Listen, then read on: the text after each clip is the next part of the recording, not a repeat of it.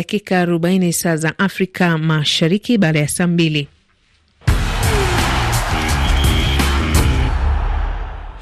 Tupate habari za michezo na Victor Abuso.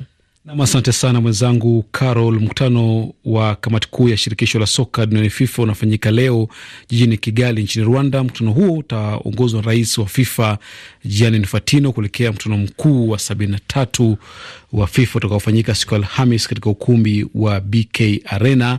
Wajumbe zaidi ya elfu mbili kutoka nchi wanachama mia mbili na kumi na moja wa FIFA wanahudhuria mkutano huo jijini Kigali uh, kujadili masuala mbalimbali yanayohusu mchezo wa kandanda ikiwa ni pamoja na uongozi, kanuni za mchezo huo pamoja na namna kuendeleza mchezo huo ambao unapendwa sana duniani. Kwa hivyo Kigali una, ina ugeni mzito uh, kuanzia leo mpaka tarehe kumi na sita kumi na saba na naona Kigali si michezo tu, lakini mambo mengi imekuwa mwenyeji wa mambo, mikutano na michezo ya kimataifa. Sijui uh, kivutio ni nini, kwamba mji wa Kigali ina usafi, ina utaratibu ama ni nini, Abuso? Na bila shaka umekuwepo huko juzi na ukajionea hali ya mambo katika jiji hilo la Kigali Naam, na mkamata kia ya michezo Olimpiki ambayo ita, itafanyika jijini Paris mwaka ujao pamoja na kamata ya kimataifa mchezo huo bado zipo kwenye njia pana kuhusu iwapo na mchezo kutoka Urusi na Belarus wataalikwa kwenye mchezo hiyo. Kumekuwa na shinikizo kwamba kwa sababu Urusi imeivamia Ukraine,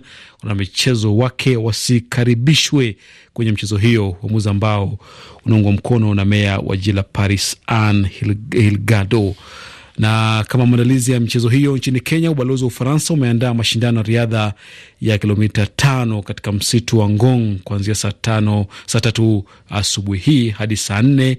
Miongoni mwa washiriki ni wanariadha kutoka kule Iten wapatao thelathini lakini pia wasichana kumi na watatu ambao hushiriki katika mchezo wa masumbwi na husaidiwa na shirika la fedha la Ufaransa AFD. Na washindi katika mashindano haya ya asubuhi hii watapewa tuzo mbalimbali ikiwemo fedha taslim. Kilomita tano itakushinda kweli, Abuso? Mbona tusiende tukimaliza matangazo? Hakika hakika, na Ngong kutoka hapa si mbali si mbali, tunaweza kuanzia hapa tukaendelea tuka na kule barani Ulaya leo hii kuna michuano miwili ya hatua kumi na sita bora. Hatua ya pili kwa nia taji la klabu bingwa, klabu ya Benfica itacheza uh, uh, samani, klabu ya Manchester City itakuwa ugenini, itakuwa nyumbani kucheza na Red RB Leipzig. Uh, lakini Porto nayo itamenyana na Inter Milan. Bayern Munich, Chelsea na Benfica pamoja na AC Milan tayari zimeshafuzu katika hatua ya robo fainali na kesho pia kutakuwa na michuano mingine miwili. Napoli itacheza na Eintracht Frankfurt, huku uh, klabu ya Real Madrid nayo ikikaribisha Liverpool. Shukrani Victor Abuso, shukran.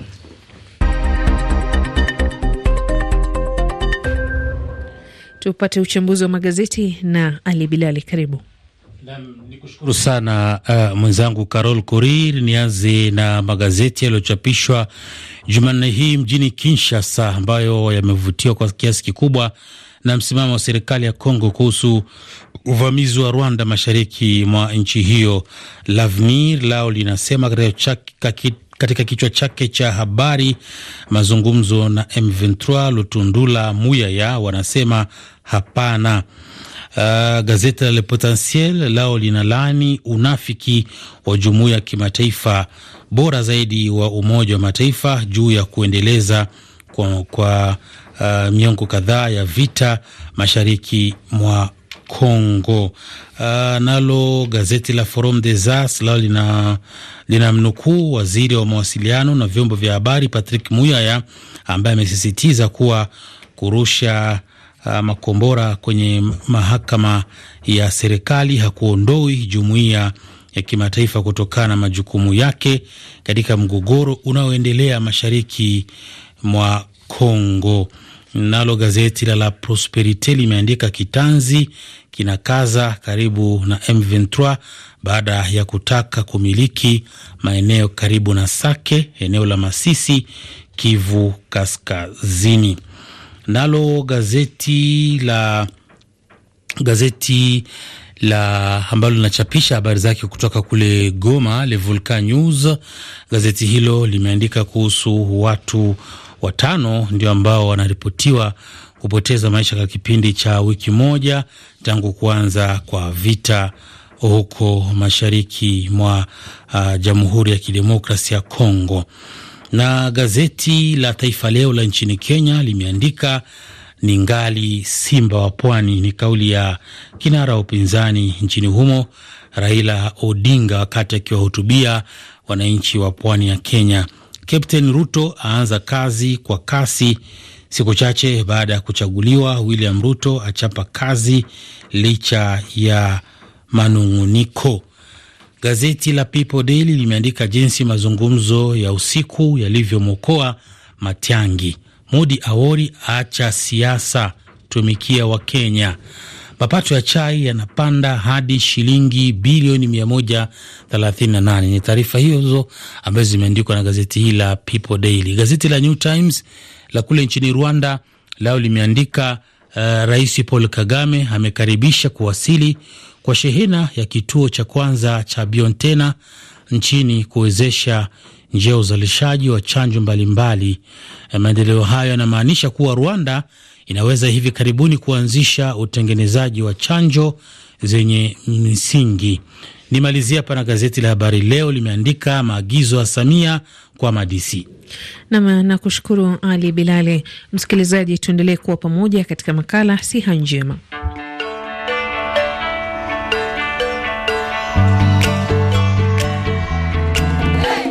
Popote unapotegea RFI Kiswahili, ni matumaini yangu hujambo na ubweri wa afya. Karibu katika makala ya siha njema, upo nami Carol Korir. Juma hili tukiangazia kongamano lililotamatika hivi majuzi nchini Rwanda, ambapo viongozi wa Afrika, wadau wa sekta zote za afya walikusanyika kujadili uthabiti wa mifumo ya afya na namna mabadiliko ya tabia nchi yalivyotishiwa kwenye sekta ya afya.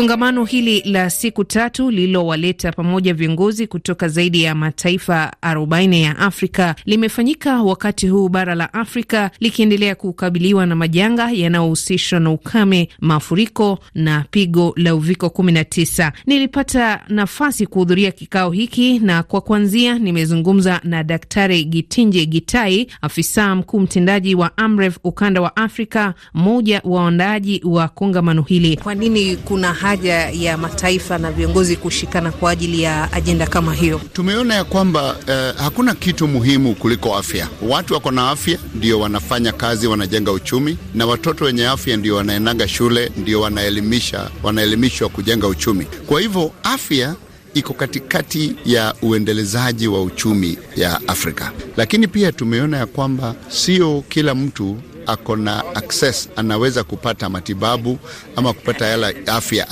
anataka, kwa sababu ya ukosefu wa pesa, ukosefu ya, wa, ya wauguzi na wauguzi sio madaktari peke yake kuna pia manas na watu wengine wa, wa kusaidia watu na community health workers, na pia ukosefu wa madawa. Tukiona wakati wa COVID, COVID imekuja ikatukumbusha ya kwamba kama huna afya vizuri na kama huna njia ya kutengeneza afya ya watu utapoteza maisha na uchumi haitaendelea. COVID ingine ama aina ya ugonjwa kama COVID ikitokea kweli tutakuwa tayari. Hiyo ndio imetuleta hapa, lakini pia ukumbuke, ona he, hali ya hewa vile hewa inabadilika. Tunaona kwa sababu ya ubadilishaji wa hewa, tunaona epidemics kama kolera zinakuja, Ebola na zingine tutafanyaje? Kwa sababu hewa itaendelea kubadilika. Kuna ongezeko kubwa sana ya magonjwa yasiyoambukizwa NCDs katika mataifa haya ya Afrika. Sijui kuna uhusiano ulio karibu aje na kubadilika kwa tabia nchi. Afrika imekuwa ikipambana na magonjwa ya kuambukizana uh, HIV, TB, malaria, kolera, lakini tumeona hii ingine yenye haiwezi inaambukizwa, ugonjwa ya sukari, ugonjwa wa damu, magonjwa ya saratani ya kansa imeongezeka zaidi. Tunaona ikifika pengine mwaka ya 2035 hivi, hii magonjwa yenye hauwezi ambukizwa itakuwa ikiua watu more than 50% itakuwa ikiua watu wengi kuliko yale inaweza kuumbizana. Na shida ni kwamba vile tunaishi hatuwezeshi watu kutembea kazi, usalama imekuwa mbaya. Ile chakula watu wanakula ni ile inatoka ng'ambo, iko na sukari mingi, iko na mafuta mbaya. Ni njia gani serikali zinaweza kuzuia na kuprotect watu wao kutoka kwa chakula mbaya, kutoka kwa uh, watoto kupewa sukari mingi na maneno kama haya. Vile watu wanaendelea uchumi inaendelea kuwa mbaya, ndio hii magonjwa itaongezeka, kwa sababu tunajua chakula yenye haina afya ndio iko bei chini kuliko chakula ya afya. Kwa hivyo pia inahusikana na hii o, ino, uh, mabadiliko ya hewa, uchumi, kwa sababu kama uchumi ni mbaya, watu wata, wanaweza tu kununua chakula yenye inadhuru afya yao, lakini watu wenye wanahitaji chakula uh, yenye iko na afya lazima watatumia pesa mingi kidogo. Hiyo ndio lazima tutatue. Ni swala moja ya kukutana, na baada ya mkutano kongamano la nchi zinasaidiana. Kwa hivyo kitu ya kwanza ni kuangalia ni polisi gani nchi kama Rwanda, Kenya, uh, kama uh, you know, Uganda, Tanzania inaweza fanya ndio waweze kueneza afya ya watu. Kwa hivyo kuna mikutano ya kuangalia policy, pia kuna mikutano ya kuangalia na hii pesa ya, kuen, ya kuwezesha hizi policy itatoka wapi. Kwa hivyo pia tuko na watu hapa wanasaidia maneno ya pesa. Tuko na watu wa Global Fund hapa, tuko na watu wa Gavi, tuko na watu wa Sepi na tuko na nchi e, pia za kutoka nje. Kama tunataka kutengeneza madawa hapa Afrika, kutoka hapa tunarudi kazi kusema hii ndio tumekubaliana, sasa tuende kwa nchi zetu tufanye kazi, lakini pia ukumbuke eh, kuna mikutano zingine za maana sana, kama ukiangalia World Health Organization, World Health Assembly Geneva mwezi wa Mei, kuna pia UN General Assembly mwezi wa tisa mwaka huu, na pia watakuwa wakiongelea maneno ya afya. Hii matokeo ya hii kongamano tutaichukua na tutaipeleka kwa hizo mikutano. Pia, ndio you know, maoni ya watu wa Afrika pia iwe kati ya hiyo uh, mikutano. Na mwenyeji wa kikao hiki, waziri wa afya nchini Rwanda, Daktari Sabin Nsanzimana alikuwa na ujumbe huu mzito. Kuna nguzo nne muhimu ambazo lazima zitangamane ili tuwe na ajenda thabiti ya afya katika bara la Afrika ambayo tutaachia vizazi vijavyo ili viboreshe. na uhusiano kati ya sayansi, uongozi wa jamii zetu, wizara na nchi zetu. Hii itatoa mwongozo wa sayansi kutumika kwa ajili ya jamii. Ikiwa tufanyalo halimnufaishi yule raia mmoja aliye kijijini kule Kenya, Tanzania au Moroko, basi hatutakuwa tumekamilisha kazi yetu, tutakuwa tumepoteza Msingi wa nne ambao ni muhimu ni nafasi ya mawasiliano bora, kwa sababu iwapo pembe tatu inakosa pembe moja ya kuunganisha msingi yote, umepoteza. Tuliona wakati wa COVID-19.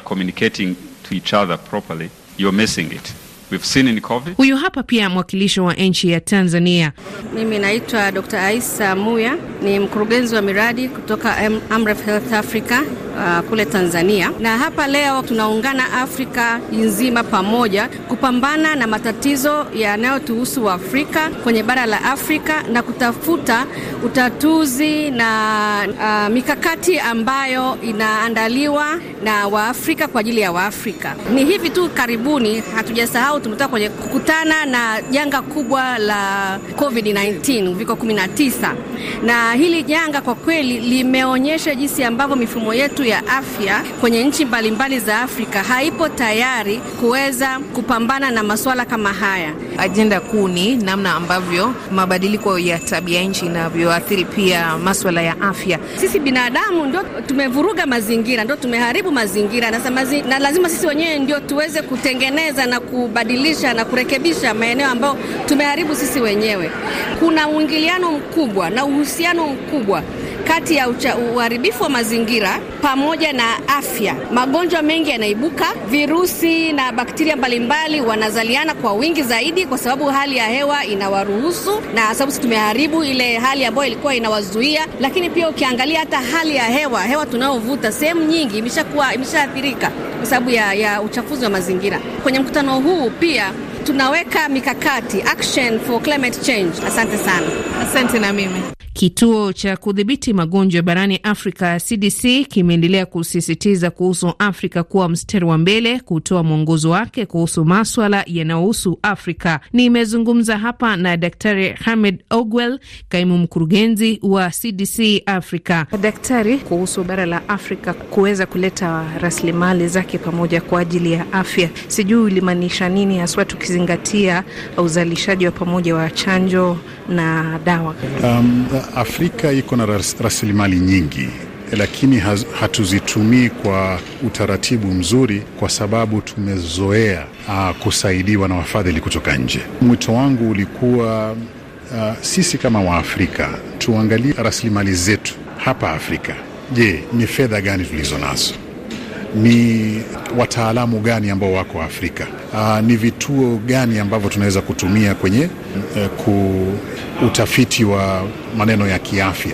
Rasilimali zote hizi inafaa tuzilete pamoja ili isaidie um, Waafrika hapa hapa Afrika. Tukingoja watu wa nje waje na rasilimali kutoka nje, watakuja na matakwa yao ambayo mara nyingi hayalingani na matakwa yetu sisi kama Waafrika. Kwa hivyo lazima tutumie rasilimali zetu kwanza, alafu kujazia marafiki wa Afrika wanaweza kuja kutusaidia, lakini lazima tuanze na rasilimali zetu kwanza hapa hapa Afrika. Na kwa namna hiyo inawezekana Afrika kuwa na mwongozo wa huduma za afya aswa za kimsingi ambazo mataifa yote yanaendana sawasawa. Inawezekana, na tumeona tukifanya maneno kama haya wakati wa janga hili la COVID. Kwa hivyo inawezekana, ni sisi tujipange, tuzungumze, tukubaliane ni barabara gani tutakayofuata kama Afrika, na inawezekana, na mimi nina imani kuwa tukianza kujipanga kwa uzuri hapa Afrika tutafika uh, wakati ambao itakuwa sisi tunafanya uh, vitu wenyewe, wengine itakuwa wanasaidia ambao kama kuna uh, kidogo ambao haijakamilika. Na kwa kauli hiyo ya Daktari Ogwell tunatia nanga makala siha njema. Mimi ni Carol Korir, hadi wakati mwingine, kwa heri.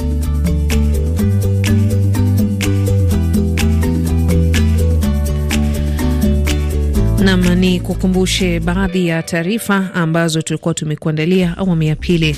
Serikali ya DRC yakerwa na kauli ya ujumbe wa Baraza la Usalama la Umoja wa Mataifa kuhusu mapigano mashariki mwa nchi yake. Watu mia moja hupoteza maisha Malawi na Msumbiji kufuatia kimbunga Fredi. Nam, tupate kibao pitike cha kwake Franklis akimshirikisha squad kutoka kule Ufaransa.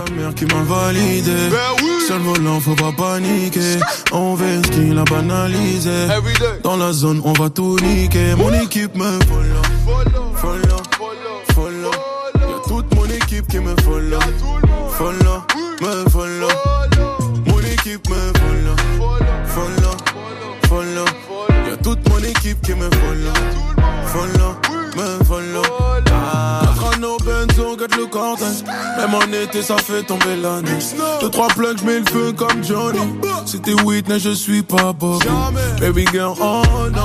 Je suis pas romantique, mais je te donne tout ce que tu voulais. Baby girl, oh non. Ramène tes copines dans ma clique, frais comme jamais. J'oublie pas, je pardonne. Personne qu'abandonne. Moteur qui gronde, j'assume tout. Ouais, c'est moi le bonhomme. Ouais, c'est moi le bonhomme. Yeah, yeah. Allez, toquer. Uh -huh. Uh -uh, uh -uh, uh -huh. Ah bon? Let's. Allez, tue-moi ça, bébé. C'est facile pour toi, bébé. Milliers comme toi, y'en a pas, bébé. Allez, tue-moi ça, bébé. Oh non, petit, petit cœur est tombé. Ça fait mal à ya ya. Petit, petit cœur est tombé. Ça fait mal à ya ya. Petit, petit cœur est tombé. Ça fait mal à ya ya. Petit, petit cœur est tombé. Ça fait mal à ya ya. Elle est belle comme ça, elle est belle comme ça. C'est qu'elle est belle comme ça, elle est belle comme ça. Elle est belle comme ça. Non, c'est qu'elle est belle comme ça. Elle est belle comme ça,